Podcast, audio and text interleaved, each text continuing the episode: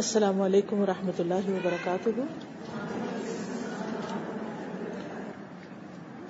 نحمده ونصلي على رسوله الكريم اما بعد، فاعوذ بالله من الشيطان الرجيم بسم الله الرحمن الرحيم رب اشرح لي صدري ويسر لي امري واحلل عقدة من لساني يفقهوا قولي میں سے ہر شخص کامیاب ہونا چاہتا ہے۔ لیکن سوال یہ پیدا ہوتا ہے کہ کامیابی کہتے کس کو ہے ہر انسان دنیا میں مختلف طرح کی خواہشات آرزو اور تمناؤں میں جیتا ہے۔ بہت سے لوگ یہ سمجھتے ہیں کہ ان آرزو کی تکمیل یا خواہشات کے پورا ہونے کا نام کامیابی ہے۔ انسان جب کسی کے اندر کوئی خوبی دیکھتا ہے تو وہ چاہتا ہے کہ یہ میرے اندر بھی آ جائے۔ کسی کا مال و دولت دیکھتا ہے تو سوچتا ہے کہ یہ بہت کامیاب انسان ہے۔ کاش میرے پاس بھی مال و دولت کے ڈھیر ہوتے۔ کسی کی بڑی ڈگری دیکھتا ہے تو سوچتا ہے کہ کامیابی اسی کا نام ہے کہ اعلیٰ ترین ڈگری حاصل کر لی جائے۔ اور اسی طرح اور بہت سی چیزیں جن سے ہم سب اٹریکٹ ہوتے ہیں۔ جن کو ہم کامیابی کا نشان یا سائن یا سمبل سمجھتے ہیں، کہ ان چیزوں کا حصول کامیابی ہے۔ لیکن کیا واقعی ان سب چیزوں کو پا کر انسان خوش ہو جاتا؟ ہے کیا ان سب چیزوں کے حصول کے بعد انسان کے اندر اطمینان اور خوشی کی لہر مستقل طور پر دوڑتی؟ یا ایک لہر ہوتی ہے جو آتی ہے اور پھر چلی جاتی، اور اس کے بعد انسان پھر کسی اور چیز کے پیچھے دوڑنے لگتا ہے؟ حقیقت یہ ہے کہ اس دنیا میں کامیاب ہونے کے لیے جتنے بھی اسٹینڈرڈ رکھے گئے ہیں یا جو بھی معیار رکھے گئے ہیں، وہ حقیقی کامیابی نہیں، وہ عارضی اور وقتی کامیابی ہے۔ لیکن اصل کامیابی کیا ہے؟ اور اصل کامیاب کون ہے؟ اس کا معیار اور اس کا کرائٹیریا ہمیں اللہ رب العزت نے دیا۔ اور وہ کیا ہے؟ فمن زحزح عن النار وادخل الجنة فقد فاز۔ من زحزح عن النار، جو آگ سے بچا لیا گیا وہ ادخل الجنة، اور جنت میں داخل کر دیا گیا فقط فاز۔ تو وہ حقیقت میں کامیاب ہو گیا۔ ومن حیات الدنیا الا متاع الغرور۔ اور جہاں تک دنیا کی زندگی کا تعلق ہے، تو وہ دھوکے کے سامان کے سوا کچھ بھی نہیں۔ دھوکا یا شراب کیا ہوتا ہے کہ انسان کسی غیر حقیقی چیز کو حقیقی سمجھنے لگتا ہے؟ ایک پیاسا انسان جس کو پیاس کی شدت میں ستا رکھا ہو، وہ دور چمکتی ریت کو پانی سمجھ کر اس کی طرف دوڑتا ہے۔ لیکن جب اس تک پہنچتا ہے، تو دیکھتا ہے کہ یہاں تو کوئی پانی نہیں یہ تو شراب تھا۔ یہ تو چمکتی، تپتی ریت تھی۔ اسی طرح انسان اس دنیا میں بہت سی چیزوں کو دیکھ کر یہ سمجھتا ہے کہ شاید یہ اس کی منزل ہے۔ ایک کے بعد ایک چیز کو آزماتا ہے کہ شاید اس میں خوشی، راحت اور سکون کا سامان ہو۔ لیکن حقیقت یہ ہے کہ جب انسان کسی بھی ایک چیز کو پا لیتا ہے اور اس کا مزہ چکھ لیتا ہے، تو تھوڑے ہی دن کے بعد اس کا دل بھر جاتا ہے۔ یہاں کی کوئی خوشی، یہاں کی کوئی کامیابی یہاں کی کوئی بلند سے بلند منزل حقیقی کامیابی نہیں ہے، یہ دراصل دھوکے کا سامان ہے۔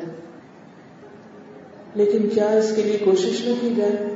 ہاں اس کے لیے کوشش کی جائے، لیکن اس سے بڑھ کر کسی اور چیز کے لیے بھی کوشش کی جائے۔ اور وہ کیا ہے؟ وہ ہے آخرت کی منزل۔ منظر جہاں النار و ادخل الجنہ۔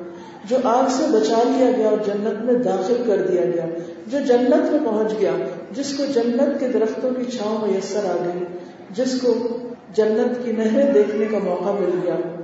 اور ان سب چیزوں سے بڑھ کر جسے رب العالمین کا چہرہ دیکھنے کو مل گیا، در حقیقت کامیاب وہ ہوا۔ لیکن اس کامیابی تک کیسے پہنچا جائے؟ وہ کامیابی کیسے حاصل کی جائے؟ اس کے لیے ہم سب کو غور و فکر کرنا چاہیے۔ آپ کسی بھی ڈکشنری میں دیکھیں، دنیا کے کسی بھی مقام پر دیکھیں کہ کامیاب عورت کے لیے کیا کرائٹیریا مقرر کیا گیا ہے۔ تو عموماً آپ دیکھیں گے کہ جو موجودہ دور کے کام ہیں، اس میں یہ ہے کہ وہ انڈیپینڈنٹ ہو مرد پر بھروسہ نہ کرتی ہو اس کے پاس خود اس کے اپنے ہاتھ میں کوئی چیز ہو کہ وہ اپنے آپ کو خود سسٹین کر سکے۔ مشکل وقت میں اپنے آپ کو سنبھال سکے، اس کے پاس اچھی جاب ہو اچھا کام ہو، وہ مضبوط ہو اسٹرانگ ہو، اور کسی پر بوجھ نہ ہو۔ یہ سب معیار کس لیے مقرر کیا گیا تاکہ وہ خوشیاں حاصل کر سکے؟ جب وہ فائنینشلی اسٹرانگ ہوگی، جب ایموشنلی اسٹرانگ ہوگی، تو وہ کامیاب ہو جائے گی۔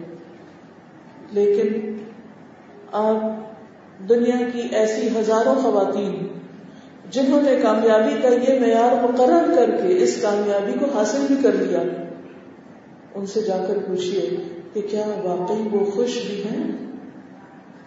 اس منزل کو پا کر، دوہری ذمہ داری اٹھا کر، کیا واقعی وہ اپنے آپ کو کامیاب سمجھتی ہے یا ناکام؟ کامیابی کا یہ معیار جو آج کی عورت نے اور مسلمان عورت نے بھی اپنے لیے مقرر کر لیا ہے حقیقت میں دھوکا ہے، وہ کامیابی نہیں ہے۔ کوئی کامیابی اس وقت تک کامیابی کہلا نہیں سکتی، جب تک کہ وہ ہمیشہ کے لیے نہ ہو۔ عارضی کامیابی کامیابی نہیں ہوتی۔ وہ تو ایک اسٹیشن ہوتا ہے جس پر آپ تھوڑی دیر کے لیے رکتے ہیں، آرام کرتے ہیں اور اس کے بعد اگلی منزل کی طرف رواں دواں ہو جاتے ہیں۔ وہ اگلی منزل کون سی ہے؟ وہ آخری منزل کون سی ہے؟ اور کیا وہاں پہنچ کر بھی ہم اسٹرانگ ہیں، ہمارے پاس کچھ ہے کہ ہم واقعی حقیقی معنوں میں ہمیشہ کے لیے خوش رہ سکیں۔ آئیے اس کا جواب قرآن سنت کی روشنی میں دیکھتے ہیں کہ اللہ رب العزت ایک مسلمان عورت کے لیے کامیابی کا کیا فارمولہ بتاتے ہیں۔ قرآن مجید میں اللہ تعالیٰ فرماتے ہیں، ومن يعمل من الصالحات من ذكر أو أنثى وهو مؤمن فأولئك يدخلون الجنة ولا يظلمون نقيرا۔ جو بھی کوئی نیک کام کرے گا، جو بھی کوئی اچھے کام کرے گا، خواہ وہ مرد ہو یا عورت، ایسے لوگ جنت میں داخل کر دیے جائیں گے۔ شرط یہ ہے کہ وہ مومن ہو، ان کے اندر ایمان ہو، اور ان پر کھجور کے اندر پتلی کے پیچھے، چھوٹے سے گڑھے یا نقطے برابر بھی ظلم نہ کیا جائے گا۔ اتنا سا ظلم بھی ان پر نہ ہوگا۔ ان کی تمام کوششوں کا پورا پورا بدلہ انہیں دے دیا جائے گا۔ گویا ہمارے لیے کامیابی اس میں ہے کہ ہم کچھ بھی کریں۔ ہم کہیں پر بھی ہوں، لیکن ہمارا وہ کام، ہمارا وہ عمل اللہ کی نگاہ میں عمل صالح قرار پائے۔ وہ نیک عمل قرار پائے۔ وہ نیک مال کیا ہے وہ کب کس کو کیا کرنا ہے؟ اس کی تفصیل میں جانے سے پہلے میں عورت کی زندگی کے مختلف مراحل کو آپ کے سامنے رکھوں گی تاکہ آپ میں سے جو جس مرحلے پر بھی ہے، اسے وہاں پر رکھ کر دیکھے کہ کیا واقعی اس مرحلے میں اس کو جو کچھ کرنا چاہیے، وہ کر رہی ہے۔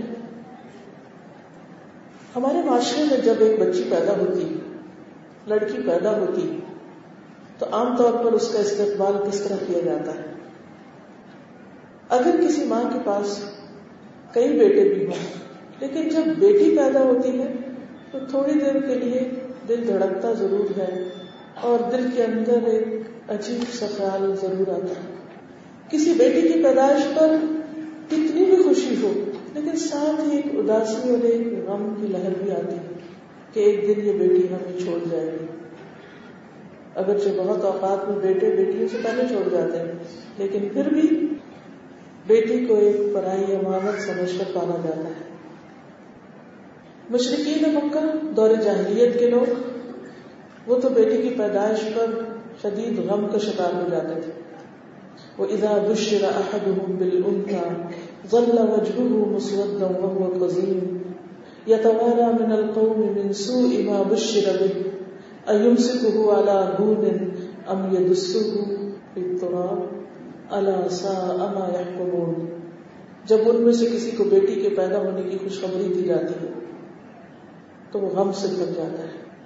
اس کا چہرہ سیاہ ہو جاتا ہے۔ وہ غم کے گھونٹ پینے لگتا ہے۔ سوچتا ہے کیا ذلت کے ساتھ اس کو لیے رکھے یا اسے مٹی میں دبا دے۔ سنو خبردار، کتنا برا فیصلہ ہے جو یہ کرتے ہیں۔ لیکن ایک مسلمان گھرانہ اس سے مختلف ہوتا ہے۔ اس میں اگر کلچر کے اثرات کے تحت بچی کو بہت خوشی سے ویلکم نہیں بھی کیا جاتا میجورٹی کی بات کر رہی ہوں، تو بھی وہ اس کو رحمت شفقت، پیار، محبت سے پالتے ہیں۔ لیکن عموماً اس کے ساتھ انصاف نہیں کیا جاتا۔ بچپن سے ہی اس کے ساتھ امتیازی سلوک کیا جاتا ہے۔ عموماً اگر اس سے اوپر یا نیچے یعنی بڑا یا چھوٹا بھائی ہو تو اسے اس کے مقابلے میں زیادہ ترجیح دی جاتی۔ ہے اور یہ سلوک پیدائش کے ساتھ ہی شروع ہو جاتا ہے۔ حالانکہ اسلام اس کو پروموٹ نہیں کرتا۔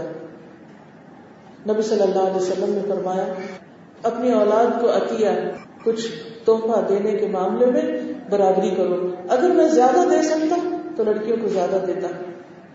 نبی صلی اللہ علیہ وسلم کا سلوک جس طرح حضرت فاطمہ کے ساتھ تھا، جس طرح باقی بیٹیوں کے ساتھ تھا اور جس محبت اور شفقت کے ساتھ انہوں نے ان کو پالا، وہ ہمارے لیے ایک بہترین مثال ہے۔ لیکن عموماً ہمارے معاشرے کے اندر بیٹیوں کی وہ قدردانی نہیں ہوتی۔ پھر اس کے بعد جب بیٹی بڑی ہوتی، تعلیم کا معاملہ آتا ہے، تو بھی والدین عموماً بیٹیوں پر خرچ کرنے سے کتراتے ہیں کہ ہمیں ان سے فائدہ نہیں پہنچے۔ گا ہاں اگر ان پر خرچ کرنا ہو، تو اس وقت کریں گے۔ جب اس کے پیچھے کسی قسم کا دباؤ ہوگا۔ مثلا معاشرتی دباؤ کہ ان کا جہیز بنانا ہے تاکہ ان کی شادی اچھی جگہ پر ہو، یا سسرال میں ان کی عزت ہو، یا ان کو پڑھانا ہے تاکہ یہ فائنینشلی خود اسٹرانگ ہو۔ لیکن شادی سے پہلے ایک بیٹی کو جس کام کے لیے تیار کرنا چاہیے کیا اس کے لیے بھی تیار کیا جاتا ہے؟ عورت کی زندگی کے مختلف روپ ہوتے ہیں۔ کبھی وہ بچہ پھر وہ جوان ہے، پھر شادی کا وقت آتا ہے۔ شادی کے بعد وہ ماں بنتی ہے۔ پہلے بیٹی اور بہن ہے، پھر بیوی اور ماں بنتی ہے۔ یعنی دو رول اس کی شادی سے پہلے کے ہیں، دو رول اس کے بعد کے ہیں۔ پھر اس کے بعد جب اس کے بچے بڑے ہوتے ہیں، تو پھر نانی اور دادی بن جاتی جب ان کی شادی کرتی اور اس دوران کچھ اور بھی سائڈ رولز ہوتے ہیں۔ بیوی ہونے کے ساتھ ساتھ وہ کسی کی نن اور کسی کی بھابھی بھی ہوتی، یا کسی کی دیورانی اور کسی کی جٹھانی ہوتی، کسی کی پپی کسی کی خالہ بھی ہوتی، اور کہیں چچی اور مہمانی بھی ہوتی۔ ان سارے رشتوں میں، ان سارے رولز میں ہم اپنے آپ کو دیکھیں۔ اس کے لیے میں آپ کو ایک چھوٹی سی ٹپ دوں گی کہ آپ اپنا ایک سادے کاغذ پر گھر جا کر نام لکھیے۔ نام لکھیے اور اس کے بعد آپ اپنے رولز لکھیے کہ آپ کیا کیا ہیں۔ آپ کون کون ہیں؟ آپ بیٹی ہیں تو والدین کے ساتھ آپ کا سلوک کیا ہے؟ آپ بہن ہیں تو بہن بھائیوں کے ساتھ آپ کیا کر رہے ہیں؟ آپ ماں ہیں تو اپنے بچوں کے لیے کیسی ہیں؟ آپ بیوی ہیں تو شوہر کے لیے کیسے ہیں؟ آپ نند یا بھابھی ہیں تو اس رول میں آپ کیا کر رہی ہیں؟ آپ نانی یا دادی ہیں؟ تو اس حیثیت میں آپ اپنی ذمہ داری کیا سمجھتی ہیں؟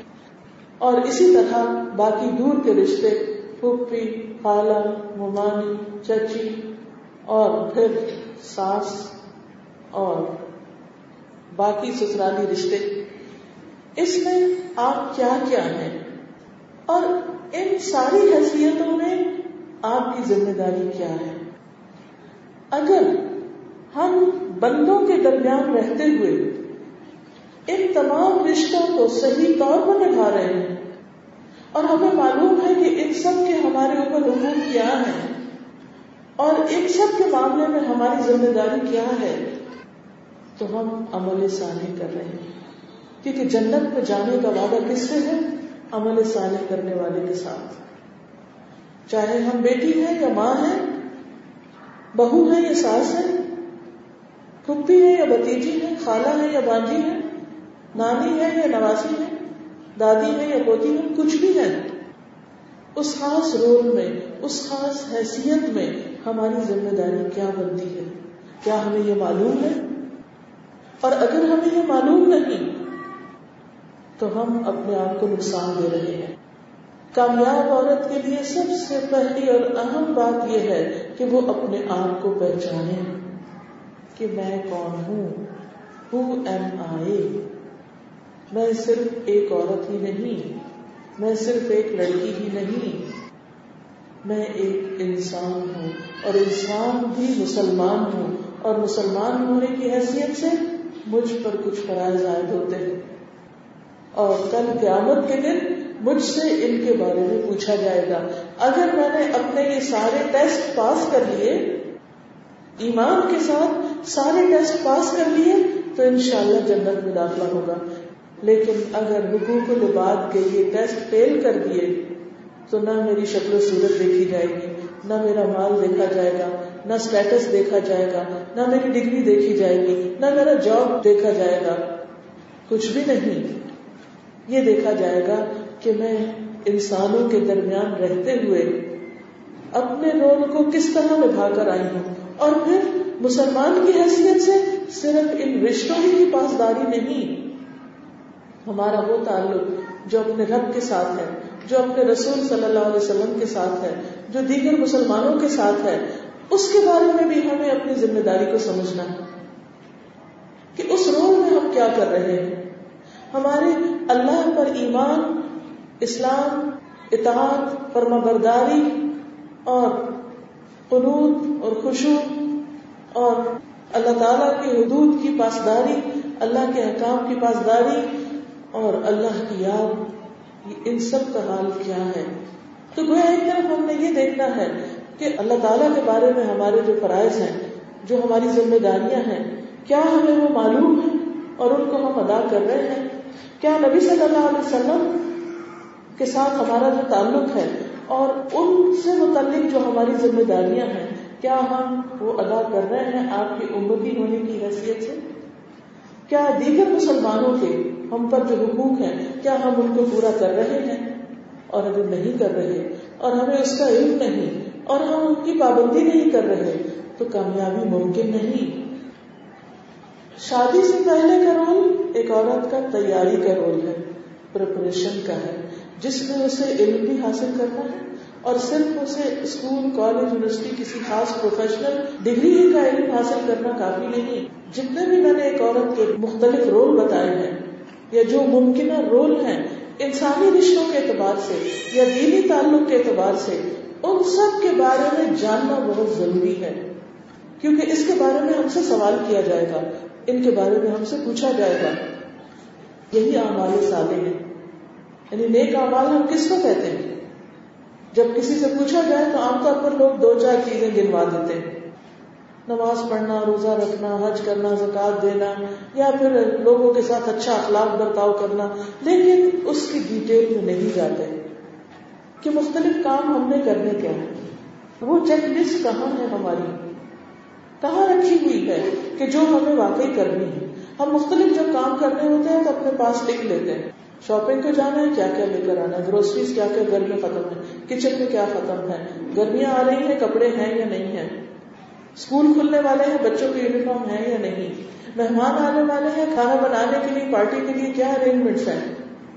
ہمارے ہم اور غم، ساری ایکسپرٹیز صرف اس میں چلی جاتی ہیں۔ ہمارا سارا ٹیلنٹ اور ہماری ساری جسمانی قوت، ہماری ذہنی قوت ہمارا سب کچھ اسی کے اندر رہ جاتا ہے۔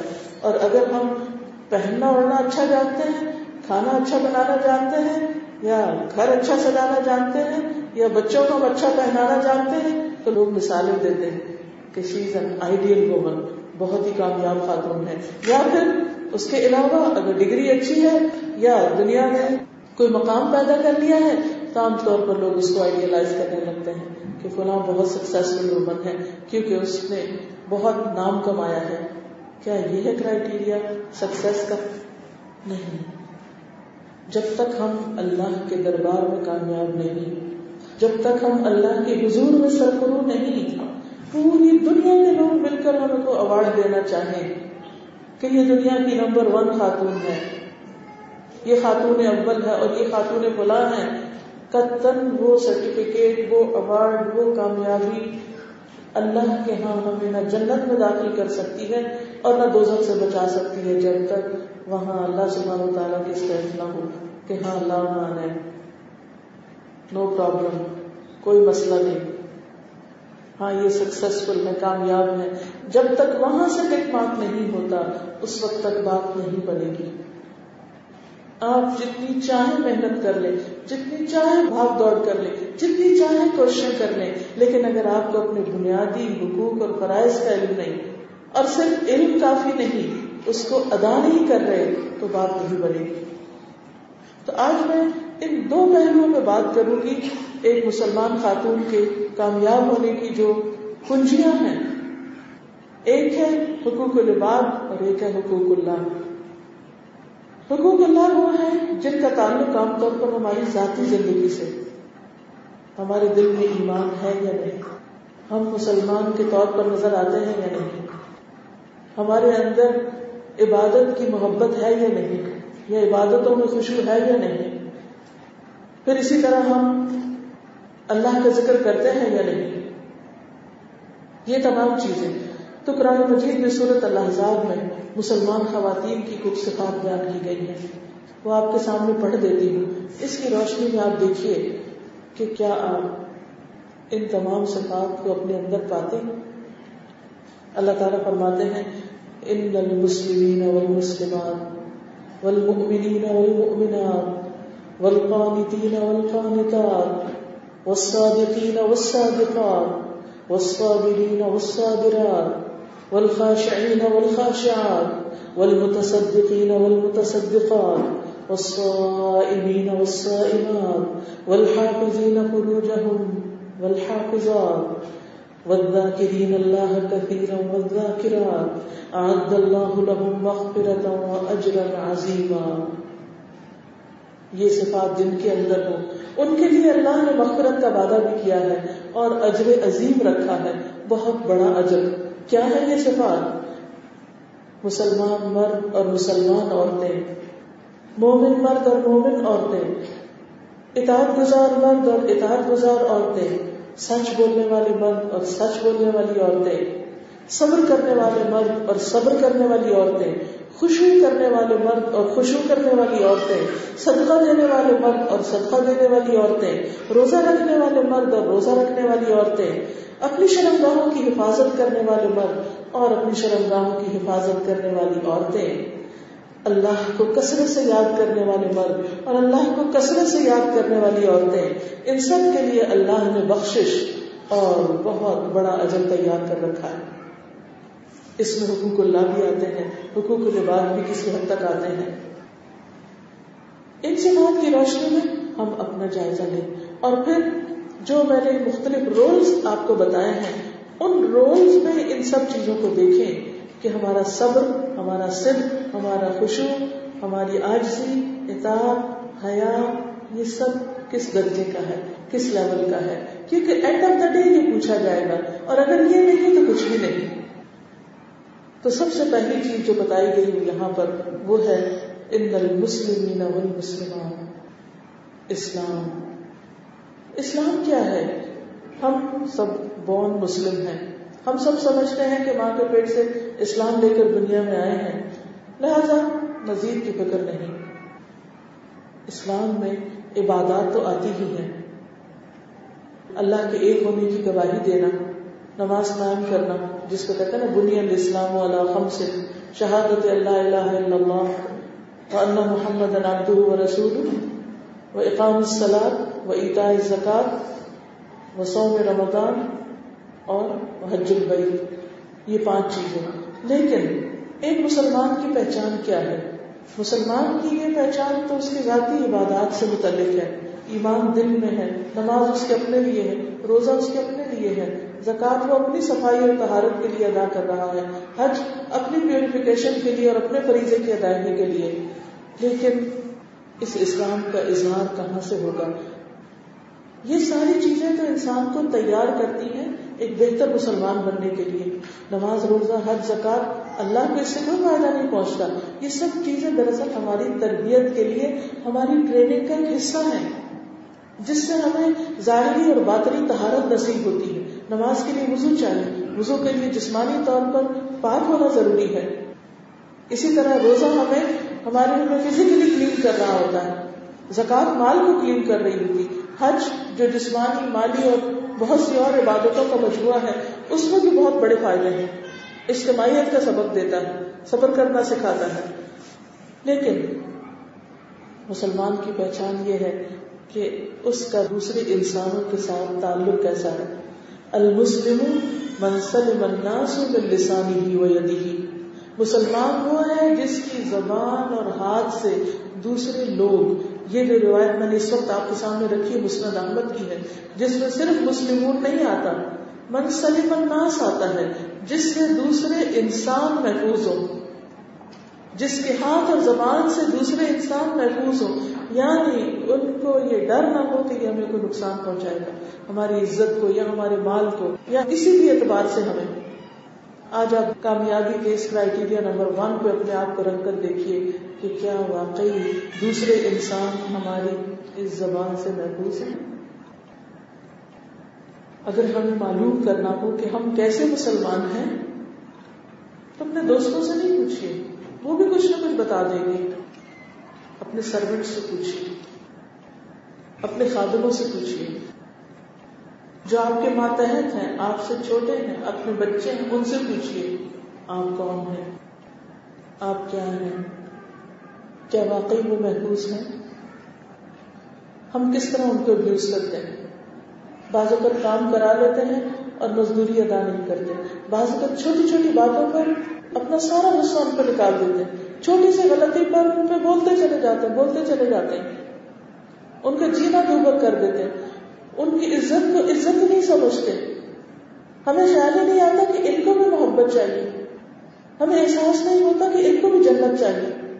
ہمیں یاد نہیں رہتا کہ ان کو بھی عبادت کرنی اور ان کی بھی کچھ روحانی ضروریات ہیں۔ ہم کیسے مسلمان ہیں؟ مسلمان تو وہ ہوتا ہے جس کے ہمسائے اس کی تکلیف سے محفوظ ہوتے ہیں۔ ہمیں اگر اپنے بارے میں معلوم کرنا ہے کہ ہم کون ہیں، تو ہم اپنے ہمسایوں سے پوچھیں۔ اگر کسی کو جاننا ہو تو اس کے ساتھ سفر کر کے دیکھیں کہ وہ کون ہے۔ اس کے ساتھ تھوڑی دیر گزار کے دیکھیں تو پتا چل جائے گا کہ وہ کون ہے۔ ہم کیسے مسلمان ہیں؟ ہم بعض اوقات یہ سمجھتے ہیں کہ شاید زمین پر رہنا ہمارا ہی حق ہے، اور جو ہم سوچتے ہیں وہی درست ہے، اور جو ہم کہتے ہیں وہی حق آخر ہے، اور جو ہم چاہتے ہیں وہی سب کریں۔ کیا واقعی یہی اسلام ہے؟ مسلمان تو وہ ہوتا ہے کہ جو پرامن اور خود بھی سکون میں رہنے والا اور دوسروں کو بھی پرسکون رکھنے والا۔ کیا واقعی ہمارے اندر بھی سکون ہے اور کیا ہم سکون بانٹنے والے بھی ہیں؟ اور اگر نہیں، تو کیسے مسلمان ہیں؟ اور اگر صحیح مسلمان نہیں، تو کامیابی کا پہلے کرائٹیریا ہی اسی میں ہی کراس لگ گیا۔ پھر آپ دیکھیے، پہلے تو صرف زبان کی بات ہوتی تھی۔ ہم کہتے نہیں، ہم ہاتھ سے کسی کو کچھ نہیں کہتے، ہم تو کسی کو نہیں مارتے۔ ہم نے تو کوئی گن نہیں اٹھائی اور نہ ہم نے کسی کو کوئی تکلیف پہنچائی۔ لیکن آپ دیکھیے کہ اب بندہ بندہ جو کمپیوٹر پہ بیٹھا ہوا ہے کس قسم کی میلز ٹائپ کرتے ہیں؟ کیا کیا فارورڈ کرتے ہیں؟ کیا کیا دیکھ رہے ہوتے ہیں؟ اب یقین کیجیے کہ عام طور پر میں اپنے کام سے جاتی ہوں کام کر کے واپس لوٹتی ہوں تو کچھ روز پہلے کسی نے مجھے ایک لنک بھیجا، کوئی کالم تھا کسی کا۔ بہت اچھا کالم تھا۔ تو جب میں پڑھ چکی تو نیچے لکھا ہوا تھا کامنٹس آپ یقین کیجیے جب میں نے کامنٹس کا کھانا کھولا، اس پہ اتنی گندی گالیاں۔ رائٹر کو، آتھر کو اتنی گندی گالیاں اتنے فضول لفظ۔ اور نام مسلمانوں والے اس کا مجھے تکلیف ہوئی کہ ہم اتنے اصل ساترین ہو چکے اگر آپ کو کسی رائٹر سے اتفاق نہیں، کوئی بات نہیں۔ آپ زیادہ تو یہ کہہ سکتے ہیں، دلیل کے ساتھ بات کر سکتے ہیں۔ فوراً دھمکیوں میں اتر آنا، گالیوں میں اتر آنا۔ دوسرے کو برا بھلا کہنا، اس کی ذات تک پہنچ جانا، جھوٹے الزام دینا، یہ سب کچھ کیا ہے؟ کیا یہ کامیاب ہونے کی علامتیں دنیا میں بھی جو قومیں کامیاب ہیں، ان کو آپ دیکھیے کہ وہ ایسے برے اخلاق کا مظاہر نہیں کرتے۔ یہ زوال کی انتہائی علامت ہے۔ یعنی علمی دنیا میں ایسا نہیں ہوتا کہ کسی کی رائے سے آپ کو اختلاف ہے تو آپ اس کی ذات پر آ جائیں اور الزام تراشی کی بچھاڑ کر دیں۔ پھر میں سوچنے لگی کہ ایسا کیوں ہوتا ہے؟ کیوں ہم ایسی زبان استعمال کرتے ہیں؟ کیونکہ میرا اندر گندا ہے۔ اگر اندر کا تزکیہ ہوتا، زبان کا تزکیہ ہوتا، تو ہم زبان سے ایسے الفاظ استعمال نہ کرتے، ہماری انگلیاں یہ سب کچھ ٹائپ نہ کرتی۔ بعض اوقات ہم بول کے بھی، لکھ کے دوسروں کو اذیت میں مبتلا کر دیتے ہیں۔ یہ اسلام کی علامت نہیں، مسلمان ہونے کی پہچان نہیں۔ مسلمان وہ ہے جس کے اندر ایمان اور جس کے اندر ایک سلامتی ہوتی اور جس سے پھر دوسرے بھی سلامت رہتے ہیں۔ دوسری سفر جو بتائی گئی والمؤمنین والمؤمنات مومن مرد اور مومن عورتیں۔ ایمان کیا ہے؟ انتو بنا باللہ و ملائکتی و کتبی و رسولی والیوم الاخر والقدر خیری و والبعث بعد الموت. یہ مومن ہونے کی علامت ہے، ایمان کے مختلف پہلو ان کی آگے تفصیلات ہیں۔ لیکن یہ سب کچھ ہم اپنے دل میں رکھتے ہیں، ان سب پر یقین رکھتے ہیں۔ اللہ پر، رسولوں پر، فرشتوں پر، کتابوں پر، آخرت کے دن پر، اچھی بری تقدیر پر، یہ سب ایمان تو ہم رکھتے ہیں۔ لیکن صرف دل میں رکھنا کافی نہیں زبان سے بولنا بھی ضروری ہے اور صرف زبان سے بول کر بھی بات نہیں بنتی جب تک ہمارے عمل اس کے مطابق نہ ہو جب تک جوارح میں بھی وہ ایمان نہ جل گئے۔ یعنی ہماری باطنی کیفیت، ہماری ظاہری شخصیت میں جب تک نہ ڈھل جائے، اس وقت تک ایمان ایمان نہیں ہے۔ فضالہ بن عبید کہتے ہیں کہ رسول اللہ صلی اللہ علیہ وسلم نے حجت الوداع میں فرمایا کیا میں تمہیں مومن کے متعلق نہ بتاؤں کہ مومن کون ہوتا ہے؟ فرمایا، مومن وہ ہوتا ہے جس سے لوگوں کے مال اور جان محفوظ ہوتے ہیں۔ وہاں زبان اور ہاتھ کی بات نہیں یہاں جان اور مال کی بات ہے۔ یہ ایمان کی علامت ہے۔ لیکن آج کیا ہم حرم میں بھی محفوظ ہوتے ہیں؟ جو کہ ہے ہی امن کی جگہ۔ ہر امن آمن کیا وہاں بھی ہم اپنا بیگ رکھ کر بغیر کسی اس کے جا سکتے ہیں واش روم تک، وہاں تو کوئی کافر نہیں ہوتا، وہاں تو کوئی نان مسلم نہیں ہوتا، وہاں تو سب مسلمان ہوتے ہیں، وہاں تو سب ایمان کا دعوی کرنے والے ہوتے ہیں، لیکن وہاں کیا ہوتا ہے؟ کیا وہاں ہمارے جان مال محفوظ ہے؟ اگر امن والی جگہوں پر محفوظ نہیں، تو باقی کہاں محفوظ ہو گئے ہم کیسے مومن ہیں؟ نبی صلی اللہ علیہ وسلم نے فرمایا، مومن آجزی کرنے والے نرم ہوتے ہیں۔ اس مانوس اونٹ کی طرح کہ اگر اس کو چلایا جائے تو چلتا ہے، پیچھے سے ہانکا جائے تو بھی چلتا ہے، اگر اس کو چٹان پر بٹھا دے تو بھی بیٹھ جاتا ہے۔ یعنی مشکل جگہ پر بھی بیٹھ جاتا ہے۔ چلنے کو کہیں تو چل پڑتا ہے، ہانکے تو دوڑ پڑتا ہے۔ یعنی اس کی کوئی انا نہیں ہوتی۔ وہ مانوس ہوتا ہے، لوگوں کے قریب ہوتا ہے۔ وہ ایسا نہیں کہ اسٹبل ہو، کولڈ ہو۔ اور کسی بات کو سن کے نہ دینے والا ہو۔ ایمان کے اس کرائٹیریا پر اپنے آپ کو پرکھیے کہ ہم لوگوں کے لیے کیا ہیں۔ بعض اوقات ہم کسی کی نہیں سنتے، تو جو ہمارے ذہن میں ہوتا ہے، جو ہماری سوچ میں ہوتا ہے، جو ہم چاہتے ہیں، بس وہی ہوتا ہے۔ اور وہی کرنا چاہتے ہیں۔ اب دیکھیں کہ گھر میں لڑائی جھگڑے کیوں ہوتے ساس بہو کا جھگڑا کیوں ہوتا ہے عام طور پر؟ نر بھابھی کے بیچ میں خلافات کیوں ہوتے ہیں؟ بہن بھائیوں میں لڑائی جھگڑے کیوں ہوتے ہیں؟ کیوں زندگیاں حرام ہیں؟ کیوں رشتے کٹے ہوئے ہیں؟ کیوں بول چال بند ہے؟ کیوں برسوں سلام دعا بھی نہیں ہوتا؟ وجہ کیا ہے؟ یہی رویے، رویوں میں سختی اور اپنے اندر لچک کا نہ پانا۔ کسی کی سن کے نہ دینا، صرف اپنی بات سنوانا۔ صرف دوسروں کو کنٹرول کرنے کی عادت ہونا۔ کہ سب کو اپنی مرضی کے مطابق ڈھالنا۔ یہ ایمان کی علامتیں نہیں ہیں۔ آپ دیکھیے کہ حضرت خدیجہ رضی اللہ تعالیٰ عنہ جو کامیاب ترین خاتون تھی جن کو دنیا میں جنت کے محل کی خوشخبری دی گئی، موتیوں کے محل کی، جس میں نہ شور و شب اور نہ کسی قسم کی کوئی تھکاوٹ اور نہ کسی قسم کی کوئی پریشانی۔ کیا کردار تھا ان کا؟ کیسی خاتون تھی وہ؟ نبی صلی اللہ علیہ وسلم گھبرائے ہوئے آتے ہیں ہراست جب پہلی وہی نازل ہوتی، اور وہ کن الفاظ میں ان کی تصدیق کرتی ہیں؟ کیسے ان کے مددگار بنتی ہیں؟ کیسی ساتھی ہیں؟ سب سے پہلے ایمان لے آتی ہیں، کیونکہ وہ اپنے شوہر کو پہچانتی ہیں کہ ان کے شوہر سچے ہیں، صادق ہیں، امین ہیں۔ وہ ان پر اپنے ٹرسٹ کا اظہار کرتی ہیں۔ وہ خود پینک نہیں ہو جاتی، خود پریشان نہیں ہو جاتی، خود ڈپریشن کا شکار نہیں ہو جاتی۔ آج ہم اپنے رویے اور معاملے کو دیکھیں کہ اگر شوہر پر کوئی مشکل وقت آئے تو بیوی کا حال کیا ہوتا ہے؟ ہم لوگ کس حد تک کس طرح کی تسلی دینے والے، کس طرح کے مددگار اور کس طرح کے ہمدرد اور غمخوار ہوتے ہیں۔ دنیا میں خود غرضی اتنی بڑھتی چلی جا رہی کہ بہت سی طلاقیں صرف اس لیے کہ شوہر کی جاب چلی گئی۔ شوہر کا وہ اسٹیٹس جس کو دیکھ کر شادی کی گئی تھی، کسی وجہ سے وہ ختم ہوا تو تعلق ختم۔ آپس میں کولڈ ہوا یعنی بہت سے سروے یہ بتاتے ہیں کہ میاں بیوی کے جھگڑے کی بنیادی وجہ فائنینشیل کرائسس ہوتے ہیں۔ مال سے بات شروع ہوتی ہے اور بہت سے گھر صرف اس وجہ سے ٹوٹتے ہیں۔ یا پھر شوہر کو کوئی خدان خاص بیماری آ گئی، یا پھر کوئی اور ایسی تکلیف آ گئی، یا وہ کسی مصیبت میں پھنس گیا۔ بجائے اس کے کہ انسان کوشش کرے اس کو بھی راہ راست بنانے کی، صبر کرنے کی، ہمدردی کرنے کی اور اس کا ساتھ دینے کی۔ تو انسان سب کو چھوڑ کے خیر بات کہتے کیا یہ مسائل کا حل ہوتا ہے؟ کیا اپنے گھروں کو چھوڑ دینا اور گھروں کو توڑ دینا اور چھوٹی چھوٹی باتوں پر آپے سے باہر ہو جانا کیا واقعی یہ کامیاب ہونے کی علامت ہے؟ حضرت خدیجہ رضی اللہ تعالیٰ عنہ کے بارے میں نبی صلی اللہ علیہ وسلم کی گواہی کیا ہے؟ کہتے ہیں کہ اللہ تعالیٰ نے مجھے اس کے بدلے میں ان سے بہتر کوئی بیوی نہیں دی۔ وہ مجھ پر اس وقت ایمان لائی جب لوگ کفر کر رہے تھے۔ وہ اس وقت میری تصدیق کر رہی تھی، جب لوگ میری تقسیم کر رہے تھے۔ انہوں نے اپنے مال سے اس وقت میری مدد کی، جبکہ لوگوں نے مجھے اس سے دور رکھا۔ اور اللہ نے مجھے اس سے اولاد عطا کی، جبکہ میری دوسری بیویوں سے اولاد نہیں ہوئی۔ یعنی ان کی خوبیاں بیان کر رہے ہیں۔ اور اولاد کی بات سب سے آخر میں ہے۔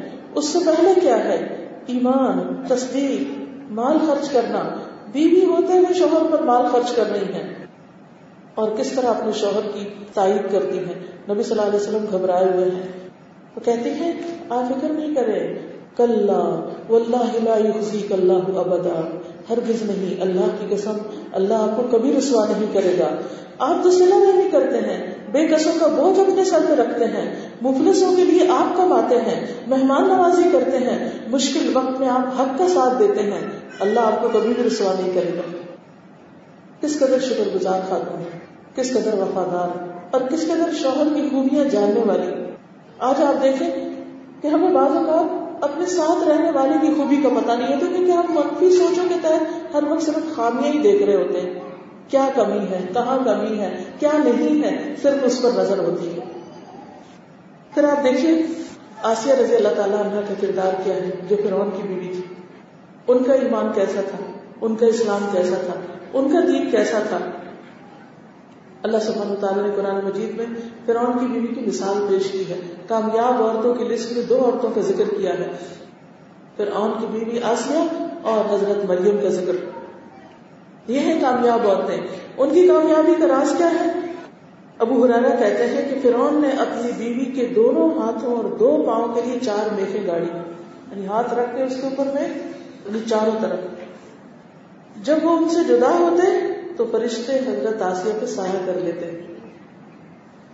تو حضرت آسیہ نے کیا کہا؟ رب بنی لی ان کا وہی تنقل جنت اللہ میرے لیے اپنے پاس جنت میں گھر بنا دے۔ وہ نجنی من فرعون و عملی اور مجھے فرعون اور اس کے اس عمل سے انہیں ظلم سے کم سے نجات دے۔ وہ نجنی من القوم الظالمین۔ اور مجھے ظالم قوم سے بھی نجات دے۔ تو حدیث میں آتا ہے کہ اللہ تعالیٰ نے جنت میں ان کے گھر سے پردہ ہٹا کر ان کو وہ گھر دکھایا کہ یہ گھر ہوگا تمہارا۔ یہ ہے کامیاب عورت۔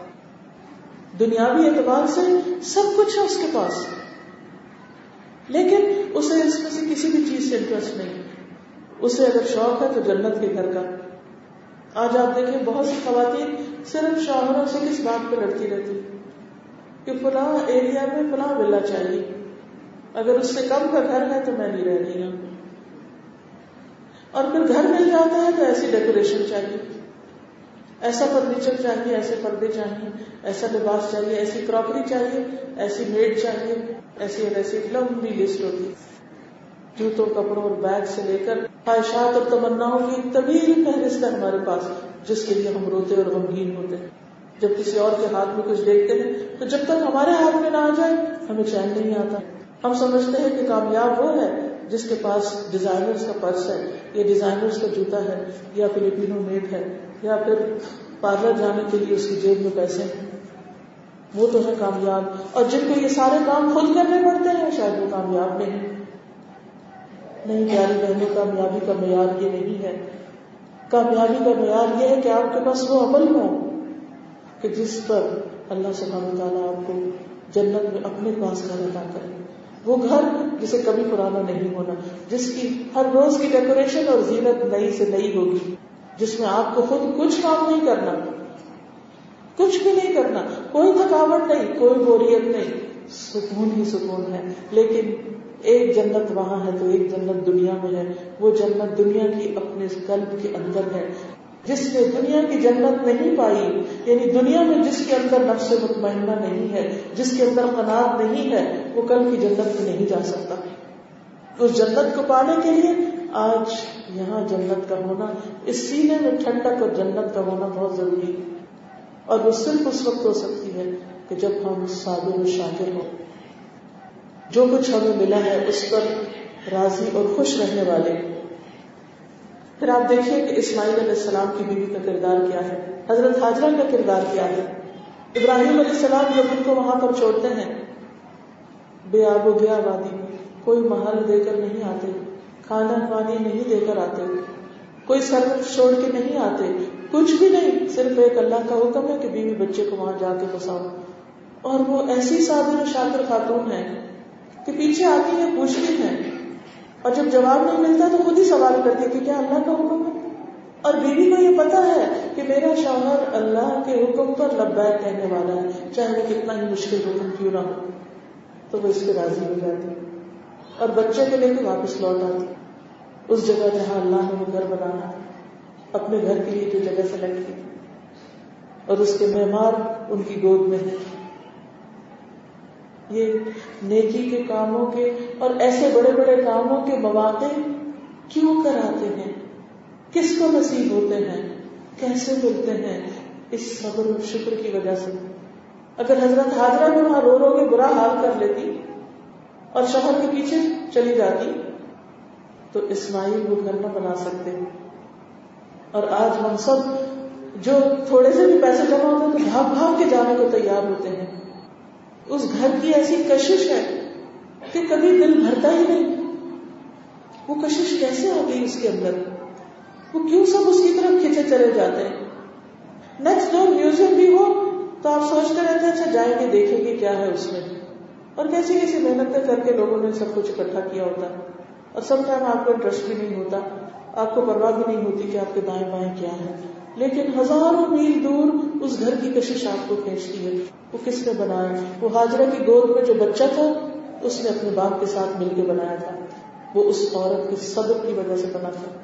اس عورت کی قربانی کی وجہ سے بنا تھا۔ ابراہیم علیہ السلام جب چھوڑ گئے، بچے کو پھر اسماعیل علیہ السلام بڑے ہو گئے۔ پھر باپ دور ہے اور ان کی شادی ہوتی۔ ان کی بیوی ہے۔ حضرت ابراہیم واپس آتے ہیں۔ اسماعیل شکار پر گئے ہوئے۔ گھر میں نہیں ہے۔ آ کے پوچھتے ہیں کہ تمہارے شوہر کیسے کہاں ہے؟ وہ کہتے روزی کی تلاش میں گئے ہوئے کہا کہ تمہارا گزر بسر کیسے ہوتا ہے؟ کہنے لگے کہ بہت اچھا بہت فراخی ہے۔ اللہ کی تعریف کی، شوہر کی تعریف کی۔ ابراہیم علیہ السلام نے پوچھا، تم لوگ کیا کھاتے ہو؟ کس پہ گزران ہوتی؟ کھانا پینا کیا ہے؟ بتایا کہ گوشت۔ کہا، پیتے کیا ہوگا پانی۔ وہ صرف گوشت اور پانی، کوئی روٹی نہیں ہے، اناج نہیں ہے، چاول نہیں ہے، دال نہیں ہے، سبزی نہیں ہے، کچھ نہیں ہے۔ وہ گوشت ہنٹنگ کا ہوتا تھا اور زمزم کا پانی۔ اس پہ زندگی گزرتی تھی۔ تو ابراہیم علیہ السلام نے دعا کی، اے اللہ کے گوشت اور پانی میں برکت آئی نبی صلی اللہ علیہ وسلم نے فرمایا ان دنوں انہیں اناج میسر نہ تھا۔ اگر اناج مل کے کھانے میں شامل ہوتا تو ضرور آپ اس کے لیے بھی برکت کی دعا کرتے۔ صرف گوشت اور پانی کی خوراک میں ہمیشہ گزارا کرنا، مکہ کے سوا کسی اور زمین پر موافق نہیں پڑتا۔ یعنی کسی اور زمین پر اگر کوئی صرف گوشت پانی پہ گزارا کرے تو نہیں جی سکتا۔ لیکن مکہ والوں کے لیے دعا ہے، اگر وہاں کوئی پانی اور گوشت پر جینا چاہے تو جی سکتا ہے۔ حتیٰ کہ صرف زمزم پر بھی لوگ کئی کئی دن تک زندہ رہے ہیں، بغیر کچھ کھائے وہ پینے والوں کے لیے پینا بھی اور کھانے والوں کے لیے خوراک بھی ہے۔ یہ ابراہیم علیہ السلام کی دعا کی وجہ سے۔ ابراہیم علیہ السلام نے جاتے ہوئے کہا کہ جب تمہارے شوہر آئے تو ان سے میرا سلام کہنا اور ان سے کہہ دینا کہ وہ اپنے دروازے کی چوکٹ باقی رکھے اسماعیل علیہ السلام جب آئے تو پوچھا کہ کیا کوئی آیا تھا؟ کہا جی ہاں ایک بزرگ بڑی اچھی شکل و صورت کی آئے تھے۔ بیوی نے آنے والے بزرگ کی تعریف کی تو بیوی کہتی ہے کہ انہوں نے گزر بسر کا حال پوچھا، پھر انہوں نے پوچھا کہ تم نے کیا کہا؟ پھر انہوں نے کیا کہا؟ وہ ساری گفتگو دہرائی۔ اسماعیل علیہ السلام نے کہا کہ اور کوئی وسیعت کی تو انہوں نے کہا کہ اپنی چوکھٹ باقی رکھنا۔ کہا کہ یہ میرے والد تھے جو مجھے وسیعت کر کے گئے ہیں، چوکھٹ تم ہو اور تمہیں باقی رکھنے کے لیے کہا ہے۔ کہ میں اپنی بیوی کو باقی رکھوں اپنے ساتھ رکھ دوں یعنی تمہاری میں نے ایک طرح سے تعریف کی ہے۔ اب آپ دیکھیے کہ آج کوئی عورت ہوگی جو صرف گوشت اور پانی پہ گزارا کرے۔ کہ گھر میں صرف یہ دو چیزیں ہوں اور وہ کہ سب کچھ ہے۔ اللہ کا بڑا شکر ہے، ہر نعمت ہے۔ ہم تو اگر کھانا پکاتے ہوئے ٹماٹر نہیں ہے نا گھر میں، اور ٹیسٹ میں انیس بیس کا فرق آ گیا اس کی وجہ سے، تو اس پر بھی موڈ آف کر لیں۔ غصے میں آ جائیں۔ چھوٹی سی چیز نہیں ہوتی، سب کچھ ہے۔ ایک چیز نہیں، غصہ آ جاتا۔ اور پھر سارے ماحول کو خراب کر دیتے۔ اور پھر بعض لوگ بولے چلے جاتے، بولے چلے جاتے ہیں کوئی فائدہ کوئی نہیں ہوتا۔ جو پکنا تھا پک گیا جو ہونا تھا ہو گیا، ختم نہ ہو پھر بس کر دو، ختم کر دو۔ لیکن ہم اپنی زبانوں سے دوسروں کو سلامت نہیں چھوڑتے۔ جب تک ہم انہیں ہرٹ نہ کر لیں شاید سے نہیں بیٹھتے تو یہ ہے کامیاب عورت جس نے کہا کہ اس چوکٹ کو برقرار رکھنا۔